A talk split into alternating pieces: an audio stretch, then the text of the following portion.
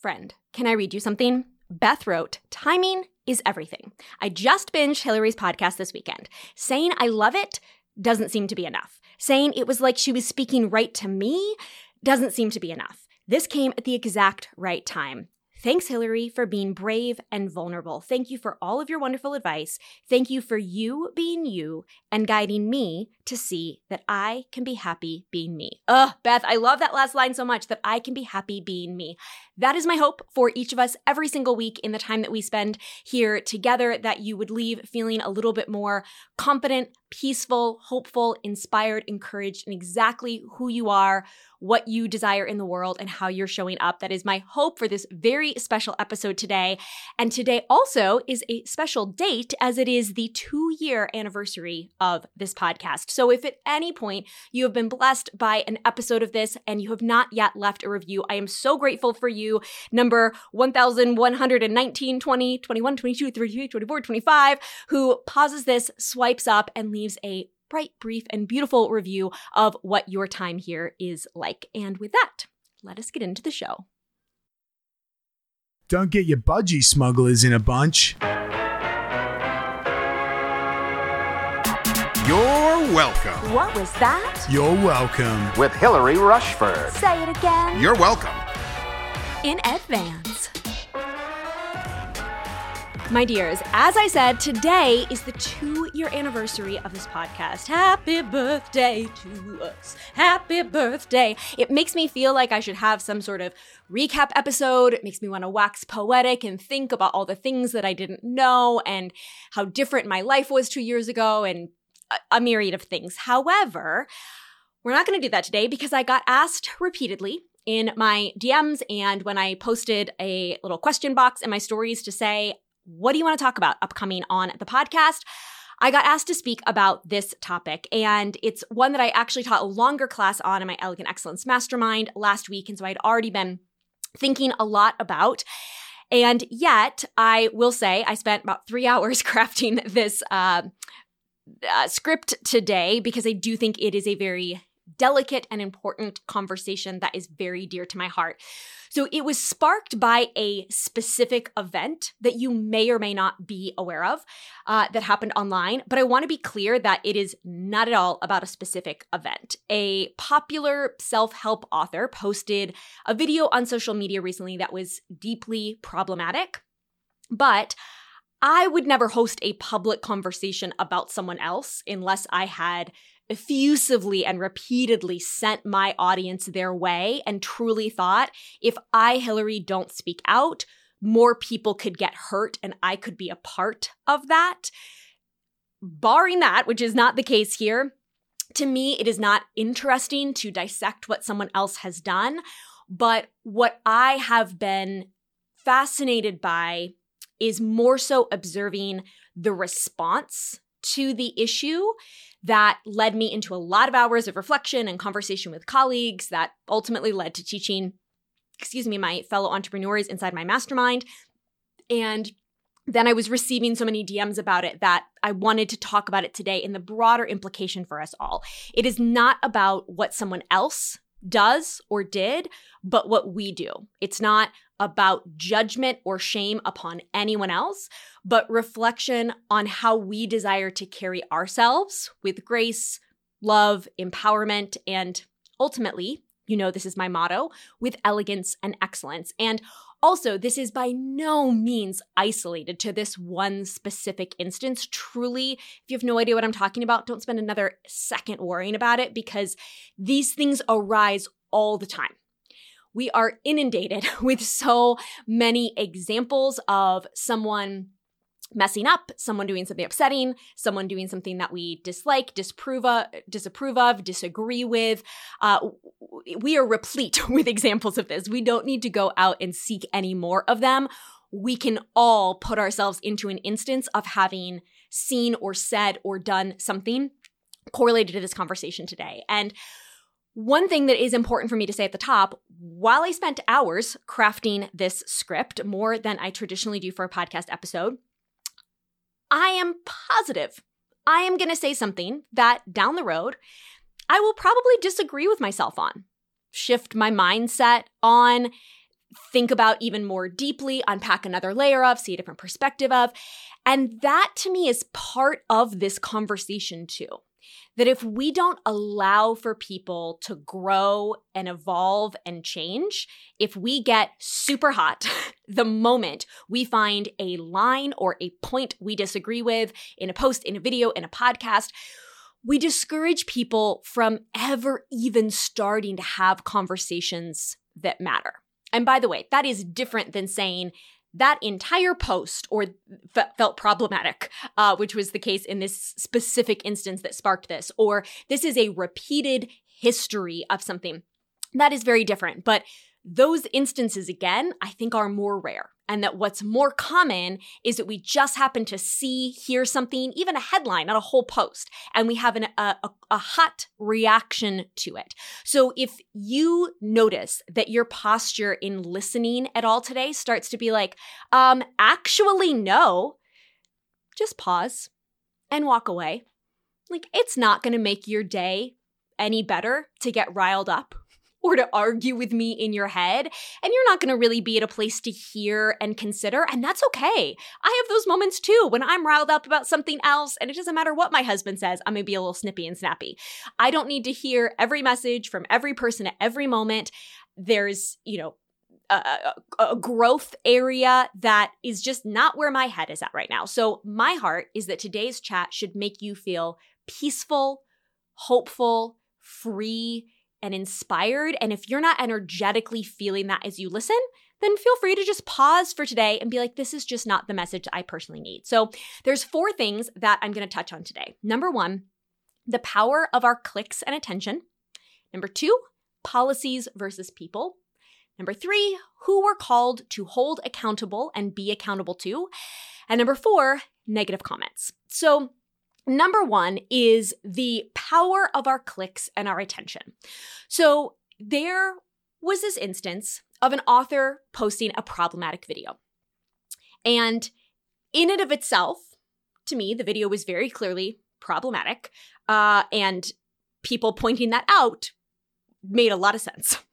But what I started to notice in conversations with colleagues as we were really coming from the perspective of, I'm coming from this perspective of what can I learn about this? What can I learn for myself as an entrepreneur, a leader, an influencer, an author? What can I learn for my team to better prepare us for any future situations and responses? What can I learn for my students as a mentor to fellow entrepreneurs? So that's my lens when I'm watching these things. But I noticed an alarming number of takedown posts, of posts in response to the post. And they fell into two categories. One, in generalizations and broad strokes, were women of color who were educating. And I'm going to link below. I'd watched a video of on Glennon Doyle's account that one of my students had redirected me to. Last summer, Glennon Doyle started the Share the Mic initiative, pairing white influencers with Black influencers to bring these Black influencers onto the white women's platforms. And unfortunately, there were some negative effects that came out of that. There were two kinds of videos. One, in broad strokes, were women of color who were educating. A video I watched was actually from last summer, and this is, I'm going to use some examples throughout to really point out this is a much broader conversation. This is not about one thing that happened last week. So this video is actually from a year ago, but I found it very informative, and I will link it below. It was an IGTV with Glennon Doyle and Abby Wambach, who had started the Share the Mic initiative last summer, where white influencers were inviting Black women to take over their feed to be introduced to their audience. And they had on Tarana Burke, who was the founder of the Me Too movement, and Dr. Yaba Blay, who were two of the women that they had partnered with, and shared some really problematic after effects of that. That in essence, Dr. Blay, for example, said her following doubled as a result of being on Abby Wambach's page. And predominantly, those women were white, and predominantly everyone in Dr. Blay's audience had been Black. So suddenly, overnight, her community doubles. The people in her home double. And half these people she doesn't know. and they don't know her, and they don't know the culture here, and they don't know the inside jokes and all of that. And she posted something that to her community would have been, her community would have gotten. But this new white follower had a problem with the post, reported it, and the post was immediately removed. Whole ruckus that ensues from this. Basically, Dr. Blay and Tarana on this IGTV, they were heated, as they should be. They didn't call anyone out by name, and I learned so much. I won't even go down the rabbit hole of all that they taught me by listening. And I saw a couple of videos similar to that, one in particular about this instance that had just happened last week where there was true education. There was unpacking of here's why what was said was harmful. Here's some of the roots of that. Here's some of the other implications. And that type of post is very helpful and very valuable. And this specific IGTV that I'll link was also a great example of, in this case, the person wasn't famous. They were just a random Instagram user. And so nobody knew their name and they didn't make a point to call out their name. They called out what the root problem was rather than making it about a specific person. So there are those types of videos that can come out when an issue arises. The other type of post that I saw that was much more prevalent from just what I was stumbling upon and seeing shared are smaller accounts who do not have a history of education that they are bringing to the conversation. They are just hate trains. And I was not aware, actually, Shalene Johnson is the only person I've heard speak similarly to the positions that I'm sharing today in the aftermath of this. And she really brought to light, she's more familiar with the YouTube world and that there are entire channels dedicated to this over there. I really didn't know that. And in every industry, she was saying in the makeup industry and the adoption world, and that there's just so many posts of people that their engagement is all just about tearing down other people.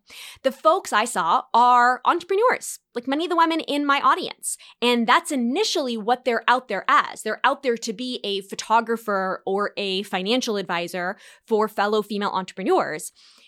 It is not their foundational base to educate on race or to educate on something here. They aren't bringing a history of knowledge to really add depth to it. They're just rambling. They don't have clear points. They're just there to drop tea. And I, by the way, I think my husband didn't know what spilling the tea was. And I was like, okay, I'm really not cool about things, but like I learned that a long time ago, babe. So in case you don't know, spilling the tea, I like think this is hilarious that I'm going to explain this to one person, but Jeremy didn't know. Spilling the tea is like giving the gossip. You know, what's the down low? What's behind the scenes? And it's that type of energy where they say things that I'm like, can you know this to be true? Because I'm hearing you talk about how this person is a bad boss, and yet one of my best friends works for them. So I'm not sure who your sources are, but I'm going to say mine are more valid. So I think that you're just literally making this stuff up off of supposition. And even if it is true, does it matter in this instance? Is it at all relevant to what the actual core was done? You know, if someone says like, well, I just heard their marriage isn't very good. What does that have to do with the fact that you're concerned they plagiarized a passage in their book? Like these things are just unrelated, and these should be red flags for us to be like, that felt mean, that felt gossipy, that felt diggy is different than Dr. Adina and Dr. Blay and Tarana are sharing, we were harmed, we were hurt, this is problematic, we want to bring a depth of education here. There's just a very different heart and energy, and I think it's important for us to separate and not confuse the two so we can tell what is gossip and what is passionate but worthwhile education. And specifically, by the way, as a little aside, for my entrepreneur people, that if that's not what people is paying you for, you're getting on a roll because you see your engagement is going up. You see you're getting more likes and more comments, But if that's what's spiking your engagement on Instagram or TikTok, the only way to sustain that is to find more people to tear down. And the people that are coming, they're here for your show. They're here for the hate train. They're not here for your education. They're because you're educating them. If this has nothing to do with the work that you do in the world, this is not going to lead to more dollars for you. I used to always say on my Instagram webinar, it's like a padded bra. It may look fancy, but it doesn't change reality. All you're doing is pumping up that, padded bra by padding your engagement numbers. A year from now, you're not going to be making any more money in your business if those people didn't actually come in for the substance. I'm like grabbing my breasts as I say this, which would look really funny if you were here. Okay, so I would say that I do not think y'all are that person because you're listening to this podcast and it's just not our energy and ethos here. But I think that the call for all of us, myself included, is to be more aware of what we are giving clicks and views to. Because I was aware that I gave every one of those women views and engagement validation. I wasn't commenting. I wasn't sharing it to my feed, obviously, but I was still one more little, person in the peanut gallery saying, this is something that people want to see. And it makes me think years ago, I had a male friend who was wrongly accused of sexual assault. There was video cameras documenting where he was at the time at work when these assaults on the New York City subway happened here. He was absolutely no way related, but the DA was under pressure to make an arrest. They made an arrest without doing their work. He was perp walked out of his home. It was hideous and awful. And I remember my friends and I saying, we are not Googling this. We will not give it any more clicks. We will not give it any more SEO juice. We will get information from our friends, even if that means we have to be patient and wait till tomorrow to hear if something else has happened. But I'm not going to be Googling. And when you have that personal of a connection where you see this is going to affect someone's life, that this lives on. This is affecting his ability to get approved for an apartment or get another job, etc. You see the value that that could have, or even if your little view is really a drop in the ocean, you still want to be on the right side of the shore. You still don't want to jump in the ocean, even if you're like, well, but I'm one little drop. What does it matter? So last week, as I said, I did watch some of them. But I kept checking in with my intention to say, I am here for what can I learn for myself, my team, and my students. And once I've had enough, I don't want to get into the tipping point where now it's just like drinking poison. You just know it's icky and you don't want that in your system and you don't want to look back and be like, that's what I spent my weekend consuming. Is that the life I want to live? So it really takes self-awareness to say, why am I consuming this? What is the value here? And what is the tone of what I'm consuming? Am I truly being educated to learn, or am I just being educated on the, nitty-gritty details that I don't really need to know in the grand scheme of things? So step one to me is unfollowing people who tear other people down. Even if you agree with them that you don't like that person they're talking about either, unless they are truly teaching you something.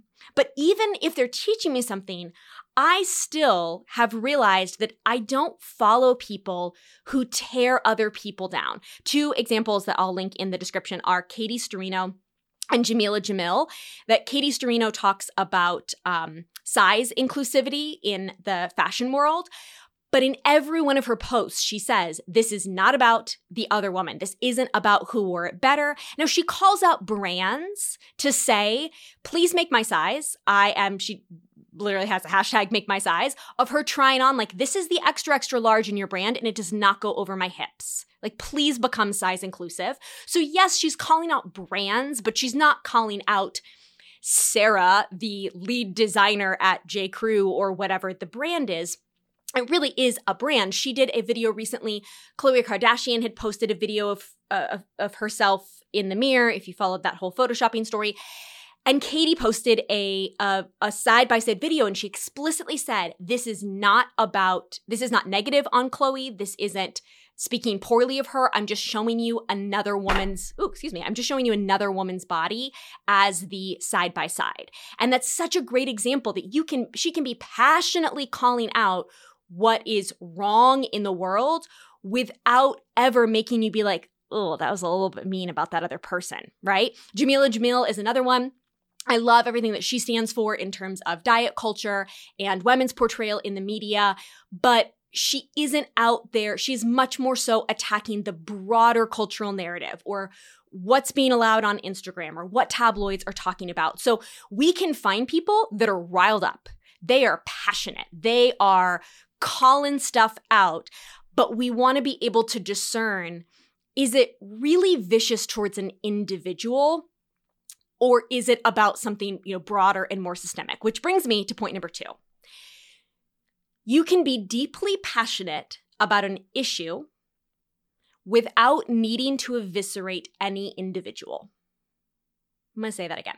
I believe you can be deeply passionate about an issue without needing to eviscerate any individual.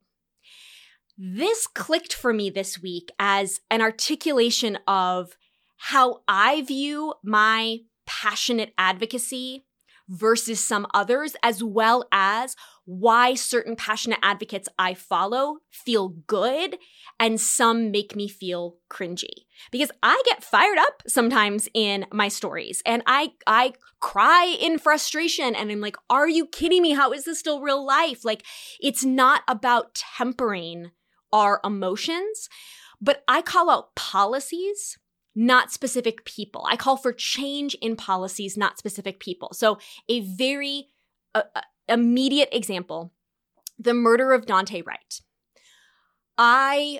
Thankfully, I literally only received one DM like this, but I saw another white blogger who posted about it, unfortunately receive many of these that she was sharing. DMs that were defending the police officer in saying it was an accident, because the officer intended to reach for her taser and accidentally reached for and fired her gun. Okay, if it was an accident, let's not even bother debating back and forth on why that's even missing the point to begin with, why it is still traumatic to the Black community, even if it was an accident, why we naturally want to, you know, defend the white person, etc. Let's just say this. I'm going to link to an article below that I shared on Instagram stories, sharing the idea that what if traffic departments were unarmed?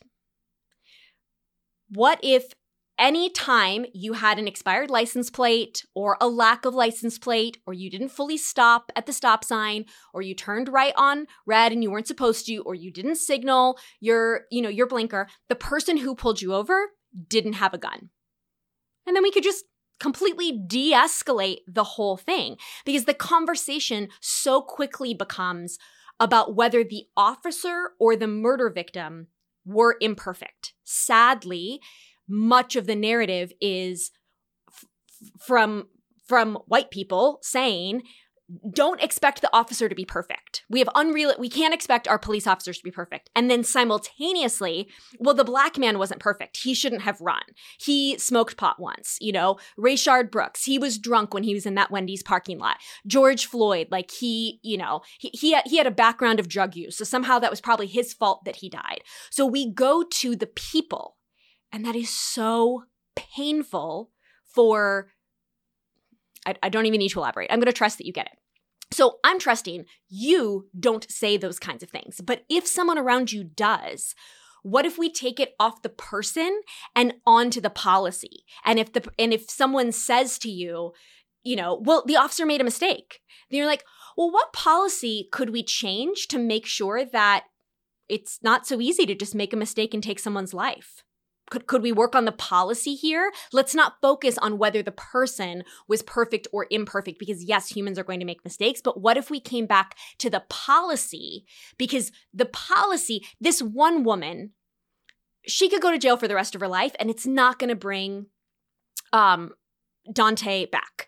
And it's not going to protect the next person, because the odds that she repeats that are probably pretty low. So don't we really need to be going to the policy? Another way to think about this is to speak up for what you're for, not what you're against. If you post something on your feed, on your stories, in a private group that you're in, ranting about some influencer that did something that you want to take them down, you want to call them out. That's taking all of that time and energy and putting it into what you're against. But you could take those exact same amount of time and energy and post about 5 brands or influencers that you see lifting women up instead.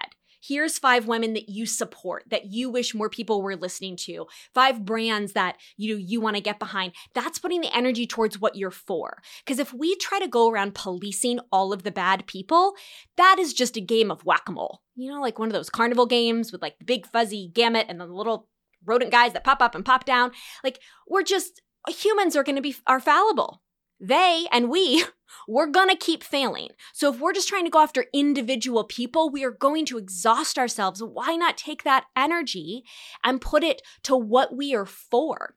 That's where the article that, again, I'll link below, there are examples from lots of cities that have helped their citizens be better because of the policy changes that they've put in place. The article is not, here's a bunch of individual officers that have been held accountable, which, yes, let's hold them accountable. But much more important is let's change the policies that got us there in the first place so that we protect way more people than those individuals. We're celebrating, we are for celebrating beauty that some brands have stopped photoshopping.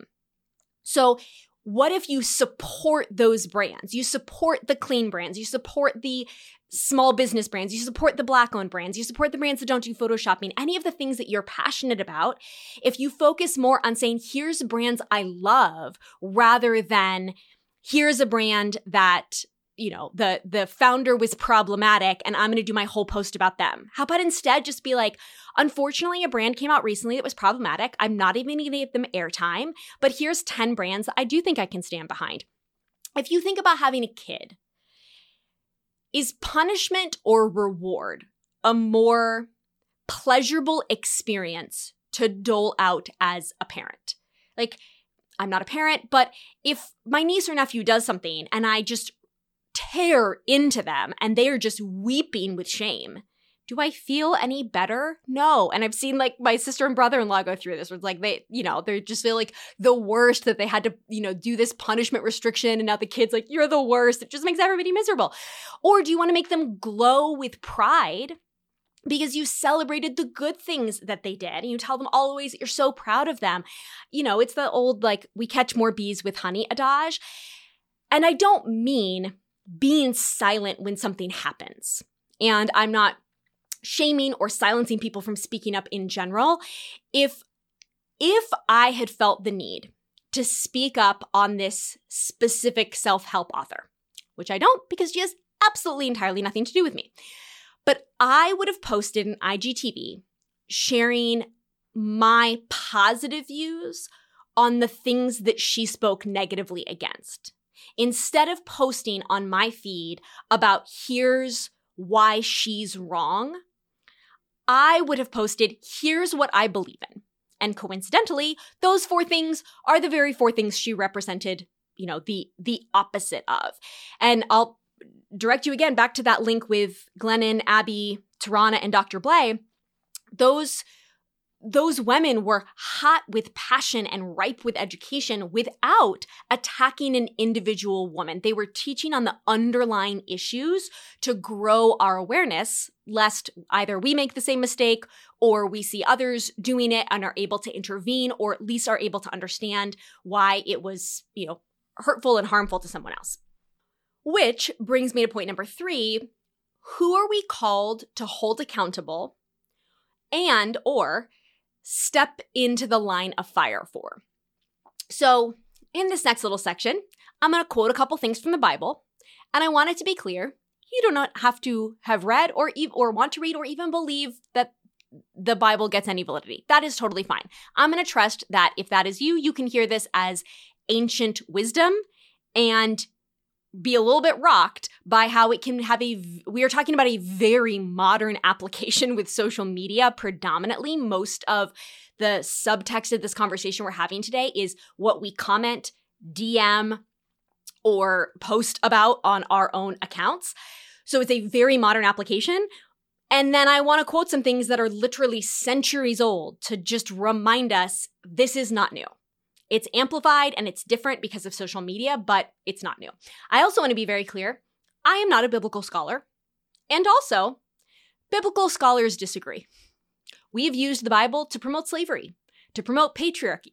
So if anyone tells me they know exactly how to interpret every line in the Bible, which has dozens of translations, so even there we can't agree on that, they are lacking for me the humility which is required for me to respect your perspective. So I take you back to the energy of the top and just say, if the Bible is very near and dear to your heart and you were raised on it as I was, and I have a different perspective here, you are welcome to that different perspective. But notice if it starts to make you feel hot, that it is probably just best to pause and to just be like, you know what? It's okay if Hillary reads that differently. There's lots of smart, beautiful, brilliant people that read things differently. So number one, we talk a lot, I feel lately, about holding people accountable. And I feel like for some people, there's this sense of, well, Hillary, I had to leave that comment on their post or send a DM. I feel that I am called to hold them accountable. So was that comment or DM harsh? Was it biting? Yes. But I am called to hold them accountable. I am doing my duty. Whether, as an activist, as an ally, whatever that is. My question would be, are you though? Are we called to hold all of these people accountable? Because to me, the heart of accountability in my mind are two things: wanting the best for that person and wanting the best for others. So if I had an affair and a friend found out that I was in the midst of an affair, their motive would, because of the people who were in my life, I would not be friends with someone who didn't have this, who had this motive. Their motive would not be to get me to, quote, repent from sin. They wouldn't be like, the Bible has called me to call upon you to repent from your sin. No, they would be like, oh my gosh, please don't blow up your life like this. Like, why are you hurting people in your life? Like, I know this is going to make you miserable. Like, this just cannot be the best path to your happiness. But the only people who would be called to try to speak that into my life and to try to save me from damaging myself, damaging my family, would be the friends who have sat on my couch and had meals with my husband and I. And so unless you were one of those people listening, hello, dearest real life friends, I'm not called to hold you accountable in your marriage or any other area. Just because we bought someone's book or follow them on social media, it doesn't mean we're in relationship with them. So can you imagine if you are not someone who has tens of thousands, millions of people who follow you, which I'm guessing is a teeny tiny sliver of people listening here, can you imagine if you had tens of thousands or millions of people ready to, quote, hold you accountable if you made a misstep? I mean, that would just be suffocating to live under. And Shalene Johnson, who I mentioned earlier, she was the only person I heard sharing this similar energy in the fallout of this. And she was just really pointing out how many people we've seen commit suicide in this online space because of the hate that they were getting. Like, this has very real implications. And I think there are people who left comments that just devastated people's mental health that were walking away, patting themselves on their back, thinking, well, I think God called me to hold that person accountable. And I just think God is up there saying to that influencer who is being, just getting so much hate, like, my dear, sweet, precious child who I know and love, like, these are not words for me. My voice is joy and peace, and this is the enemy who is heaping this shame and hatred upon you. So specifically, I feel that this is a phrase that Christians use, and I just that is not, to me, the energy behind it. I think that you are accountable to God, your family, the closest people in your life, and those are the people that are accountable to you. So I think if we are trying to hold accountable every person in the world, sister, I think you are taking on too much, and there are hours of your energy that are being stolen from your own growth and time with the people in your personal life. Your children need you. Your friends need you. Your loved ones need you. This stranger on the internet doesn't need you to hold them accountable because the close people in their life we've got to trust are doing that. Because I also think that wanting the best for others, because, you know, we want the best for the person. We want the best for hypothetical Hillary, who's going to have an affair and, you know, cause this pain to herself. But then also if they're causing pain to people around them. But I see this in a very specific way. So there was a protest the other day here in New York over the death of Dante. And another Instagram account I follow called The Blatchlorettes, who I will link below, they were doing an IG Live that I tuned into, and one of them was at the protest and said, I got separated from the protests. And suddenly I turned around and all the protests were in front of me and the police were between me and the protests. So I felt uncomfortable and I kind of panicked that I was going to have to walk through all of the police. And there was a white woman there about our age who said, I will walk ahead of you if you want to follow me. And she was like, that made me feel so much safer. And I just thought that was such a beautiful example of truly trying to hold someone accountable to protect someone else. And that is filming when we see something, that is intervening. It is all those who didn't walk away when they saw what was happening to George Floyd, and they stayed and they tried to rationalize with the officers and they tried to be able to ask to help. And I'm signed up for a webinar, I believe upcoming. I realized I signed up and then I was like, I've never heard anything, so I hope I'm signed up for it. But it was some sort of like intervention training, basically. What skill sets can we have so that if we see something, we might be more helpful in de-escalating, supporting, et cetera. You know, I think being physically present, that's a whole other level of accountability. And I think there are probably a lot of people who are saying to themselves, well, it is my job to hold them accountable behind the protection of a screen. And perhaps would not have that same, you know, determination if they saw something, or maybe are literally not seeing something. Can you just imagine this imagery for me for a minute? You have a girl walking down the street and she is being a keyboard warrior and she is telling that influencer what she thinks of her with her two little thumbs, and she is, you know, holding her accountable with all the exclamation marks, etc. Meanwhile, there is someone in harm, experiencing harm literally in front of her as she's walking down the street. And she doesn't see it because she is looking down at her phone. Meanwhile, thousands of other people are leaving comments. She is a drop in the ocean. But God sent her, the universe sent her to walk past this woman that is being yelled at by a guy and say, I'm just going to stand here. I'm going to stand here and be a witness and have my phone out and call for help if I need to, because I am the one person who was sent to perhaps protect this person in front of me.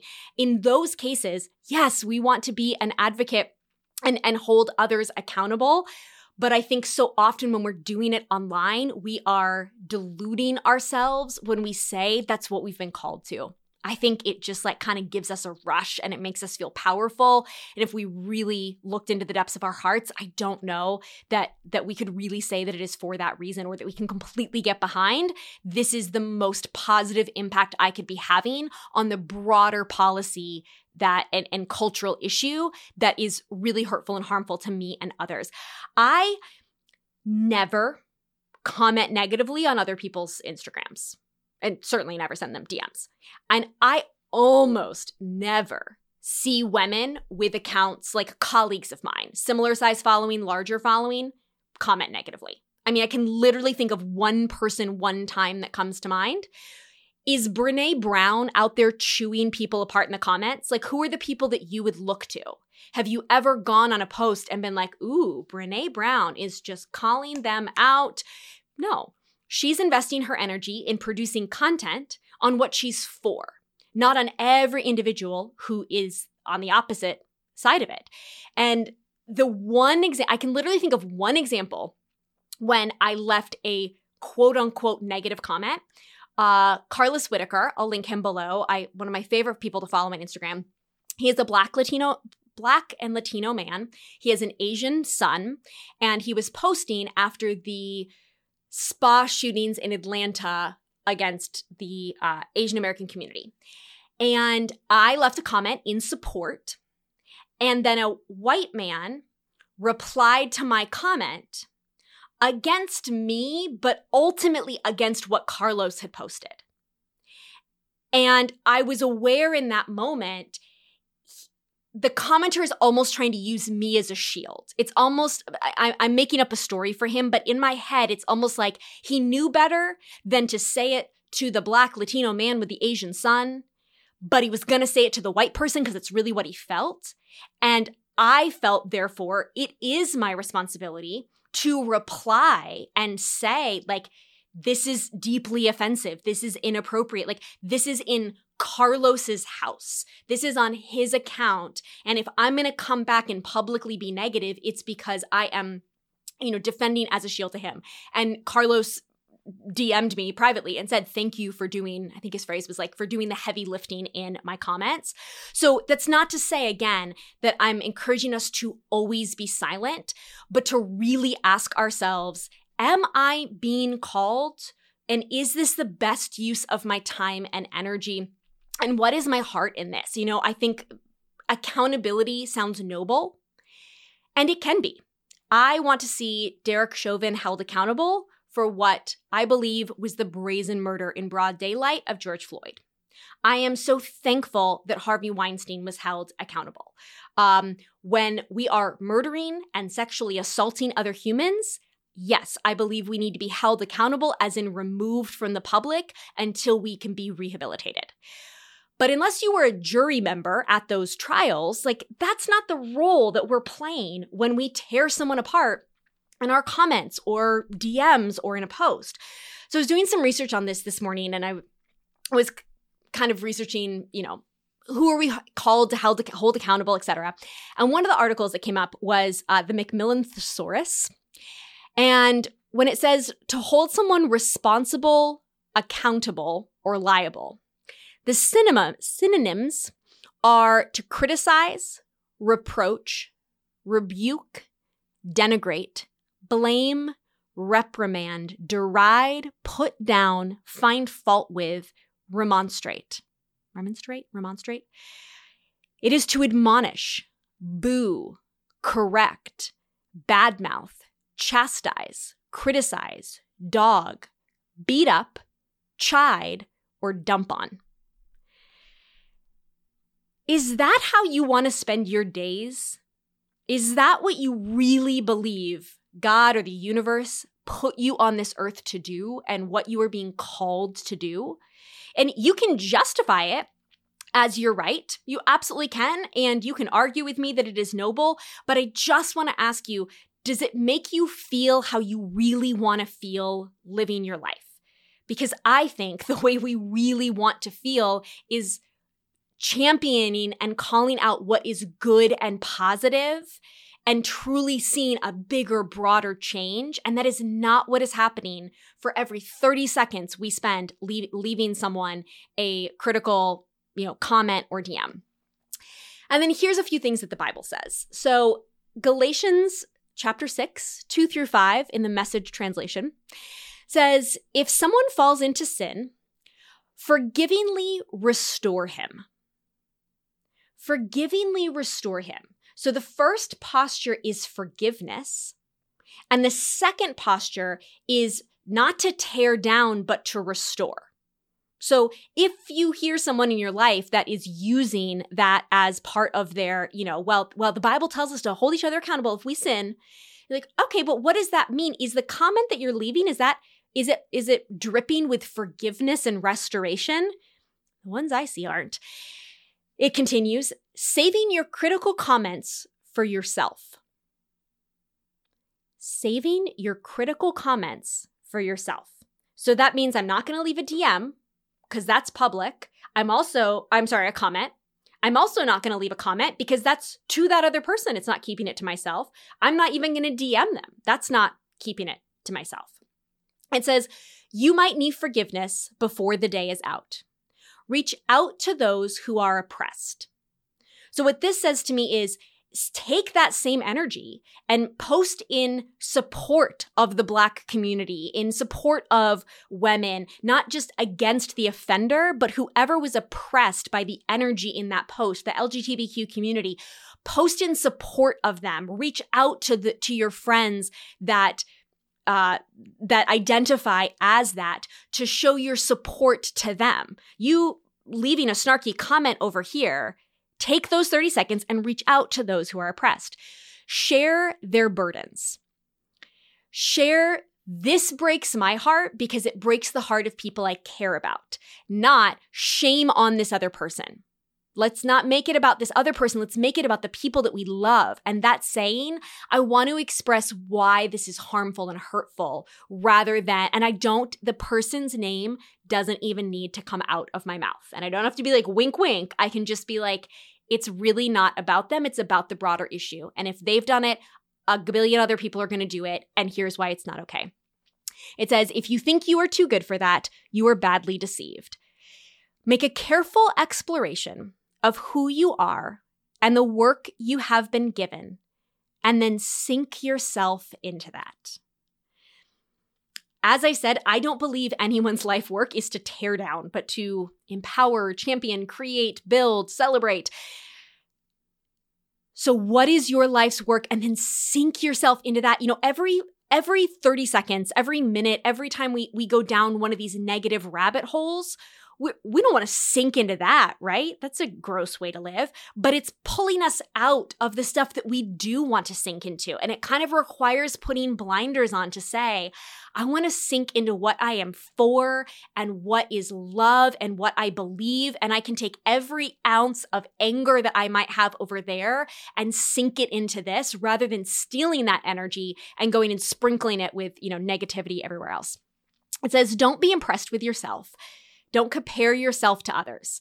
Each of you must take responsibility for doing the creative best you can with your own life. And again, as I said, you may not be someone who puts value in the Bible, and this may not be the text under which you live your life, but consider that this wisdom is years old, and that there still can be wisdom here, even if you don't believe, you know, Jesus was anything other than an ordinary average man. I still think that there is such value in the way that we look at things that Aristotle said, and we look at things that came from Greek mythology, and we say, there is something timeless and human here. If Hillary is reading something from centuries ago, and it's real convicting about what I'm doing with my comments and my DMs, forgivingly restore him, saving your critical comments for yourself. You might be needing forgiveness before the day is out. Reach out to those who are oppressed. Share their burdens. Make a careful exploration of who you are and the work you have been given, and then sink yourself into that. Take responsibility for doing the creative best you can with your own life. And here's one more. It's from Matthew 18:15-17 in the New Living Translation. And it says, if another believer sins against you. Now, I think this one is interesting because it says sins against you. It doesn't just say sins in general. If it doesn't have anything to do with you, then the rest of this text probably isn't for you. If another believer sins against you, go privately and point out the offense. Second time here, and I'm sure I could find more of these examples, but second time here, it is not a public comment or a post. Go privately. If the other person listens and confesses, you have won that person back. If you're unsuccessful, now, the idea of being unsuccessful in getting them to listen to you, let's say this is an actor, you know, a famous actor. You don't get a private audience with an actor, which might be a key that this isn't, again, a sin against you because you aren't in relationship with them. So sending them a private DM isn't like, well, I tried and they didn't respond. You're like, yeah, they didn't respond to you. They're not in relationship with you. Even if they've replied, or even if they're an influencer and they've replied to your DMs before, that doesn't mean that they have to get to every single message. I hopefully are spending more time in conversation with the people that they really are in relationship with. And it may be against a people group that you represent or love, you may be like, no, I was sinned against because I fall under the category of person that they harmed. But I think it shows we can still feel hurt and harmed by it. But I don't know that we can hold accountability, we can hold accountable without proximity. We don't have their ear. It then says, take one or two others with you when you go back again, so everything you say may be confirmed by 2 or 3 witnesses. If the person still refuses to listen, take your case to the church. So the 2 or 3 is a little bit hard with, social media. But where we ultimately end up is on the 3rd try, you take it to the church. But a church too, aside from the rare megachurch, is a small community. It's not millions of strangers. And we use the word community in an online space, and it is beautiful. I use that word, and I truly do feel a genuine kinship, specifically with those of you who listen to the podcast and are over on Instagram stories, because these are the 2 places where we go deep. Those of you that DM with me, I do feel that there is a very special relationship there of community that is beautiful, but you can unfollow in a click. It can take you less than a second to peace out of that community and never see me again. And I don't even know that you left if you do it gracefully. But you shouldn't be able to stop going to a church like that. It shouldn't be the case with a church that if you just disappear, no one notices, because there's a genuine mutual relationship there. So I still think this idea of the church doesn't mean necessarily just the general public of Instagram. So ultimately, my real charge to us here would be to so humbly explore our hearts. If you get any glee in telling someone off, it's not beautiful accountability. Accountability, in my mind, should break your heart. Last year, there was a very popular pastor who had a very public affair. And the people close to him, if it was me, I trust they would have cried. They would have wept. Like, how can this be real life? I cannot believe he did this. I am brokenhearted for their family. He just threw so much away. Now, that doesn't mean that I forgive him. It doesn't mean that I think he should stay in leadership, that there can be in the next breath, I can say, well, of course, we would need to hold him accountable. This person can't be leading our church. But there is no triumph in it. There is no take that. Hit the enter button. If we feel that, it's because we don't love people. If you feel so vindicated pointing out someone's mistake, if you feel great after writing them an eviscerating comment, you don't love them. And if we don't love them, then I don't think we're called to hold them accountable in the way that I think we have run with that phrase, feeling like, we are entitled to that. Now, I realize in humility, as I say that I am a white woman and that a lot of the usage of that phrase, specifically in the last year, has been holding people accountable to racially insensitive language or practices. But I personally just think it is more powerful and productive, even in those instances, to focus on what we want, to rather than shame on this brand, celebrate this brand. And, one difference is as to when I think we are sometimes more called to say something is if you have publicly sent people their way. I do believe that you have trust in me based on this podcast, my Instagram, my courses, whatever the length or depth is of our relationship. I believe that you have trust in me, and I take that seriously. So, for example, there's a book that I have told thousands of you to read. I'm not even going to mention it because I don't want somebody to take out of context. The idea that this is purely hypothetical. If that author came out with something just vile and hurtful, if it came out that he was, sexually abusing women or something like that, I think that I might feel called to say, I am heartbroken. I do still believe that the wisdom remains. They aren't necessarily interlocked. If you got goodness and value out of their wisdom, that is not all thrown aside because they now are not a person that we want to continue learning from. And I'm sorry that based on my recommendation, some of you have now come to really love and value this person.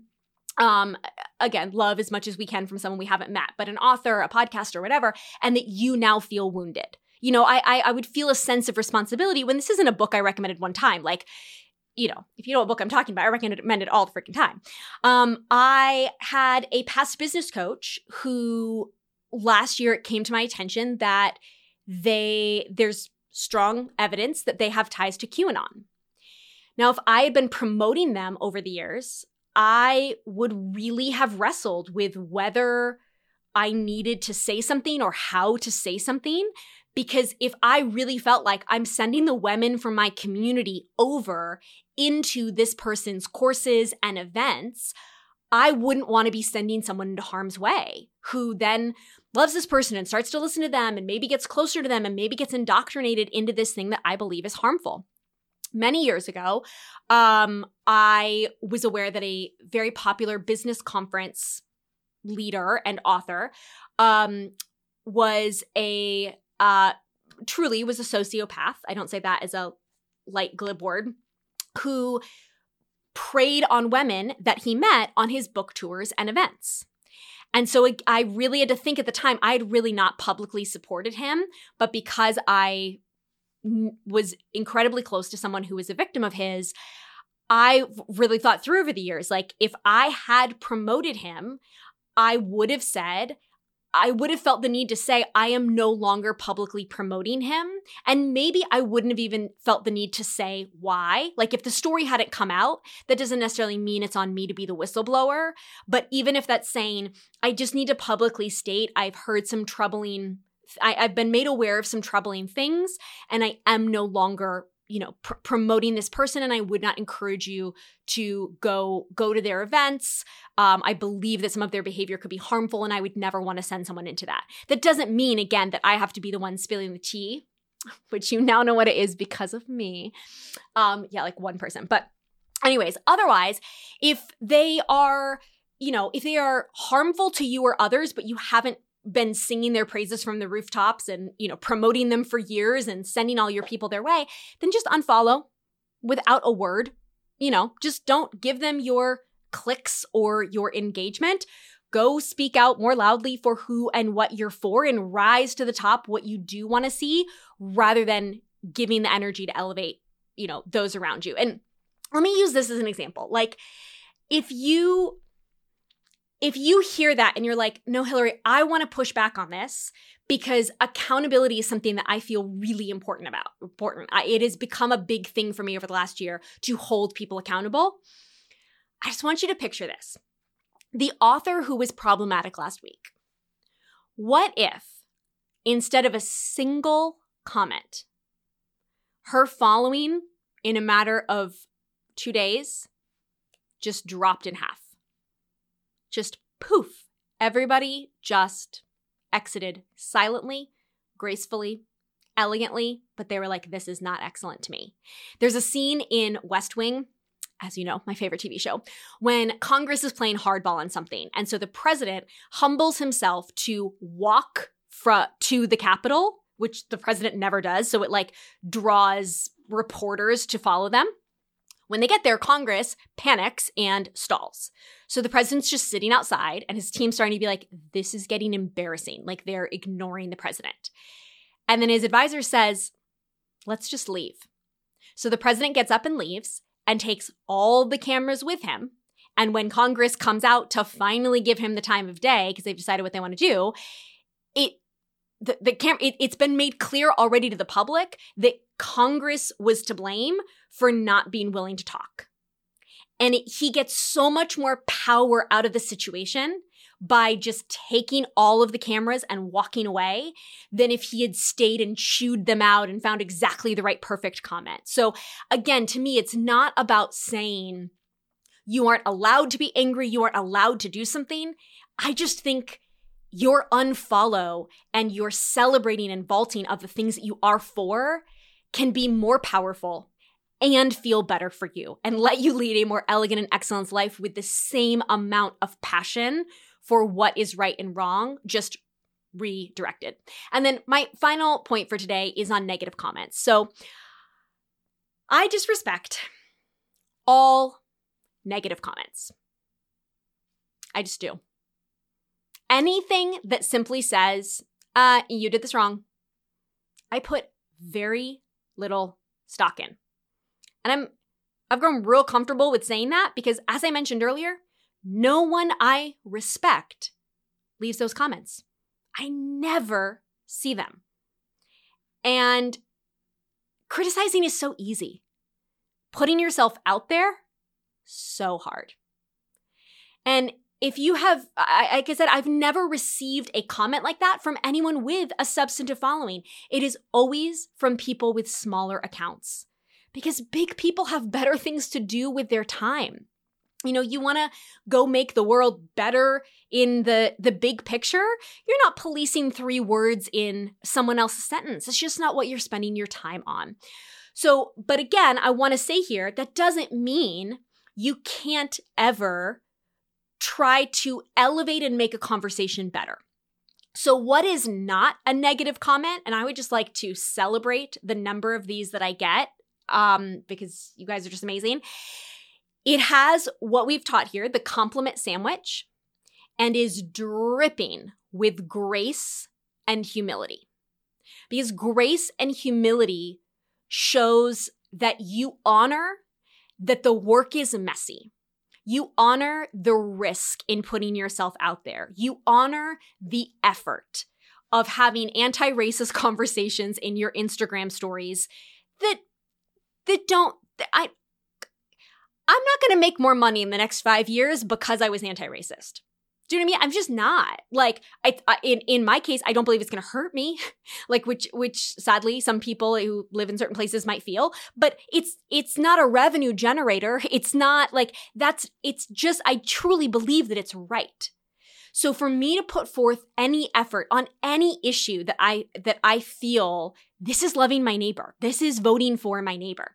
If you come at me with grace and humility, it shows I know that this is you being generous and loving your neighbor. I'm doing it my own way because I don't have a big Instagram following, but Hillary, I see that you are. And I know that when you put it out there, you have the potential to get hundreds of comments back. And that's not normal. Our grandmothers didn't get that level of feedback. No humans in history prior to, is it 2007 maybe, when we got iPhones and Facebook went public? So what is that, 14 years maybe we've been getting used to this? For centuries, our ancestors have not had that kind of feedback, even if they did huge, scary things to say, I'm going to fly across the ocean or I'm going to run for president or whatever. So it honors that I know the work is messy and I'm in the mess with you. The reason I know that it's messy is because I'm doing it too. And I don't know exactly the right thing to say. It goes back to those Bible verses. It says, I know I'm going to get it wrong sometimes. So the last thing I would want to do is talk about the speck in your eye before I've pulled out the plank in my own. So like, here's a made up example. I just happened to see a post the other day that I was thinking about this morning where in the video, the guy said something about like, I asked a homeless man how I could make his birthday better. And then the caption said, so-and-so went to a man experiencing homelessness. And I was just like, oh. It was just an interesting difference of phrase. I bet that's a more humane way rather than calling someone a homeless person to say a person experiencing homelessness. So let's just use that as an example. No one's messaged me about that, but I saw it and was like, oh, that's just a slightly different phrasing that I can appreciate. So if someone writes me, thank you so much for speaking up on this story. I really appreciate the work that you put in, and you're so thoughtful with the way that you find links and resources for things, and you've been so consistent on this topic all year, and I just really value and see the work you're doing. First part of the compliment sandwich. Now, the middle, we're going to get into, I have some feedback of sorts. I wanted to share something that I just learned. Now, that's humility. That's not saying Do you not know this? How dumb are you to not know that that's what to say? You're like, actually, in humility, I'm growing just like you, and I just learned this. I want to be honest. Like, if you 2 years ago, I wouldn't have known this, but I'm learning, and you're learning, and so I truly just want to help you. I wanted to share something that I just learned. Here's a link about it. Now, that says, I'm not acting like I have all the answers. I'm not implying, Hillary, you're so, everyone is mortified you just said that. Everyone knows better than you. Or I'm just so smart. You're like, no, here's a link. Like, I had just happened to read an article about this. Oh, or even if you didn't, you can pretend. You can be like, okay, I have kind of known this for a while, but I'm going to just act. I can give myself extra humility. Guys, there's so many times when I give advice to someone that I'm like, I'm pretty positive I'm right, but I don't say that. I'm like, you know, I might be wrong. I just give that humility because when you say to someone, it's the classic Tammy Taylor from Friday Night Lights. You guys know Connie Britton's role? Oh, best line in the world. That, 2 sentences.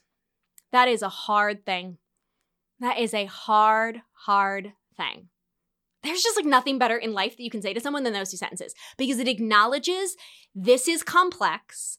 And therefore, it's okay that you don't have all the answers and there's not easy answers. And I'm not going to try to give you easy answers because that actually would just condescend you to make it seem like you're so silly. Why couldn't you just figure this out? So I wanted to share something that I personally just learned. And, you know, here's a link. If you were like, actually, like, here's a kinder way to address the homeless population, for example. And then you close it with the rest of the compliment sandwich. I am truly not trying to criticize. I know that we can't know all the things. I'm sure there's so much that I don't know, and I can only imagine how hard it must be for you to share with so many people thinking any wrong word could possibly upset someone. So I just genuinely wanted to pass this along in case it's appreciated. No need to reply. I just so appreciate your work. Guys, when I get those kind of messages, first of all, I'm just like applauding on my couch. Jeremy's like, what's happening? I'm like, somebody just, they did it right. They just like, they wrote the kind of message that we would just all be more elegant and excellent if we could write. Because I do want to learn. I don't want to keep putting my foot in my mouth. I don't want to offend people. Who wants that?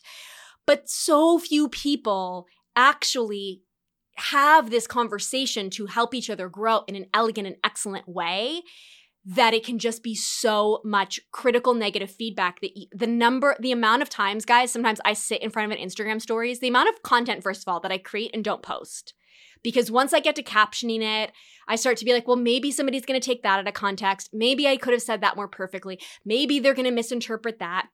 And it's bred upon this fear of somebody not listening to the whole 2 minutes, just taking the one sentence that bothered them, the one word that bothered them, and just writing, that's offensive to say. I'm offended. And you're like, okay.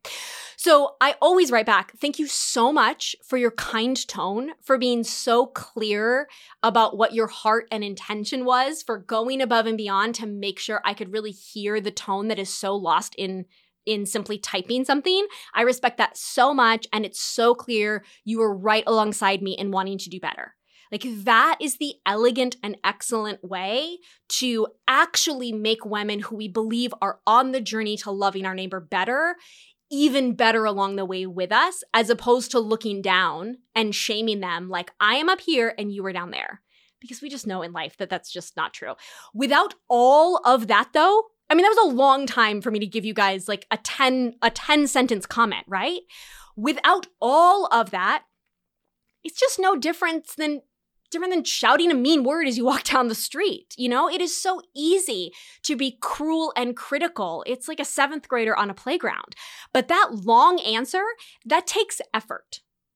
What you maybe even had to go find a link to give me, which means, are you going to write that thoughtful message because you really do value and appreciate and are with that person? It says, I'm not just coming with a criticism. I'm invested in this relationship. I've been paying attention.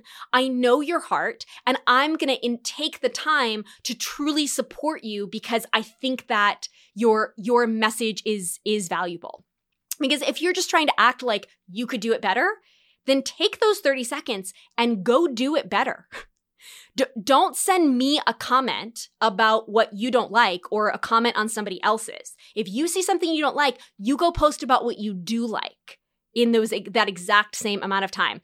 And, you know, again, I feel like I never hear from people who have a platform because they're too busy doing better themselves. They're getting educated. They're putting content out there. I think criticism is just a laziness that makes it you feel like you did something when you actually did nothing. You didn't put any risk in. You didn't put the education in. You didn't put the heartfeltness in.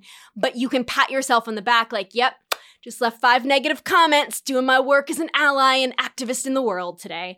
So, sisters, let us do something different. You don't have to be an entrepreneur. You don't have to have a following on social media.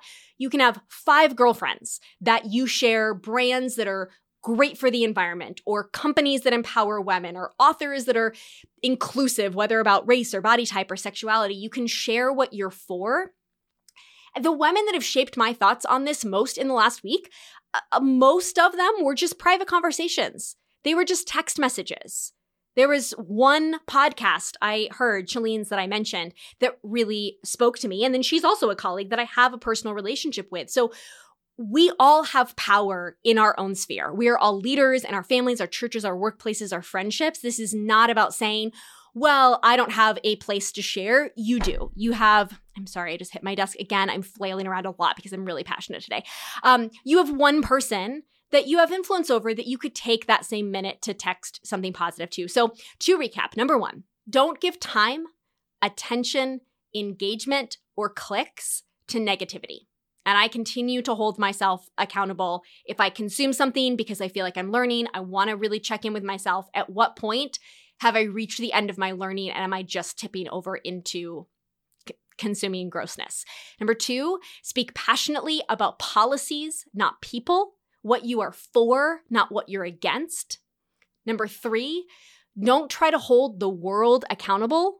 Love your people well to support their joy in the world. And those publicly that you don't support, just quietly unfollow. Be one of the masses that walks away and just sucks the oxygen out, because the drama actually just adds fuel to the fire. And number four, do not spend another minute on a negative comment. I don't leave negative comments on hotel reviews, Amazon reviews, Yelp reviews. The only reviews I leave in the world are, I leave a positive podcast review on every single podcast that I listen to and enjoy, because it would be hypocritical of me to ask you to leave a review on mine if I'm not willing to do the same thing for the creators and the creatives that I support. I leave positive Instagram comments on accounts, on colleagues of mine, just because I know that it helps their engagement. So anyone that I love, it can be a quick comment. It doesn't even have to be big, but I know what that's doing is pumping up their attention, their engagement in the world, and they're people that I think are doing beautiful things out there. There is one time, and I think I've shared this on the podcast, one time that I can think of that I have left a public negative review somewhere. And it was about a OBGYN doctor's office, a women's clinic, that I was having a horrible experience with. And it was because they had misposted their hours. And so I was there early to, like, for the millionth time, try to get some records from them for something important. And there were other women standing out in the streets. They were all women of color, standing out on the street in front of the clinic. And the stories they were telling me were devastating. They were horrifying. They were, like, way worse than mine. And it was an instance, I didn't have that language at the time, but where what I was doing in hindsight is I was being a shield, because I instinctively felt like my voice would be heard and trusted. To leave a lengthy and detailed public review, you know, indicating all the things that had happened to these women, that I am standing on the street and I'm here with 3 other women and here's the stories that they are telling me. So there are moments for that. I wasn't trying to take down that clinic, but I was aware of, with my privilege, that I could just go to a different clinic. I was only going through this rigmarole because I'd already had my tests done there and I just wanted my flippin' test records. I wasn't going to keep going back to them. But it was occurring to me, these women probably don't have somewhere else to go, because truth be told, I was the only white woman in the waiting area. It was not a neighborhood that I'd lived in. I'm not really sure how my assistant, you know, got me an appointment so far from home, but whatever. I was just aware, like, I can go someplace else. I think that these women keep coming back for this poor treatment because maybe this is the only thing available to them, you know, in this neighborhood. But even with that negative comment, it would be so much more powerful for me to vote for local officials who will improve access to healthcare for my neighbors, because that's the real root issue. The real root issue was not the office manager, Pam, that everybody was complaining about. The root issue was that these women weren't empowered to go someplace else that would treat them respectfully, and that there was all this red tape, et cetera. So spend your precious time, energy, and attention on the things that we want to see, celebrate, lift up, bring attention to, be like, aspire to, be inspired by. To me, that is how a woman who is elegant and excellent, leads the way into a better world for us all. And my final bonus tip is to give grace. If I said something here that you disagree with today, one sentence or one point, I would encourage you to zoom out and ask, do you share my heart? And if you don't, if you're not on board for more kindness and positivity on the internet, please just quietly unsubscribe. No worries. But if you share my heart, can you be okay that you agree with 80 or 90% of what I said today and not need it to mean that either of us is wrong or bad, not make it mean that your past, I'm shaming you or judging you for your past behaviors. I don't agree with my husband, my mother, or any of my best friends 100%, but I share their heart. And that's why I continue to spend time with them. And I don't need them to think that I'm right 100% of the time, which is how that we live in peace and mutual respect. And we let a lot of the small stuff go. So I am sending you grace, kindness, and positivity in all of the complex issues that will arise. And I truly believe that you are doing your best and coming from love. Oh, wait. One more thing. Don't miss this. Before you go, love. P.S. Something I'm loving lately is a documentary one of you recommended to me in my DMs. I will link it below, called The Feminist in Cell Block Y. This has been a very long episode, so I'm not going to belabor why this was a great documentary. It's only an hour. It does not take a lot of your time, and it leaves you feeling inspired and educated.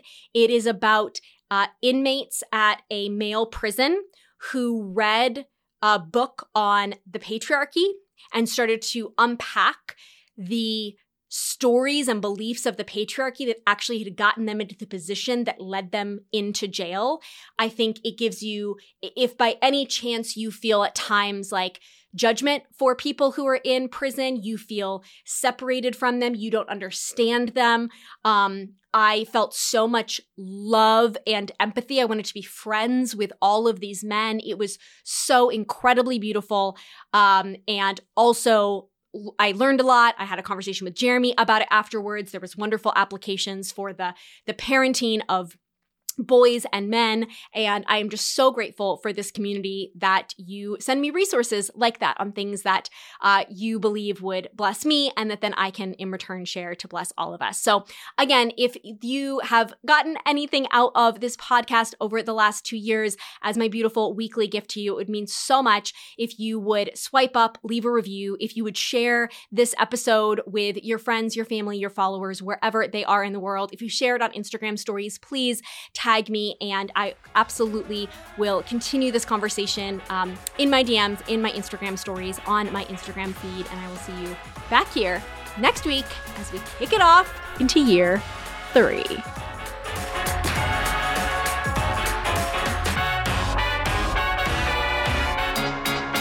Till next Wednesday.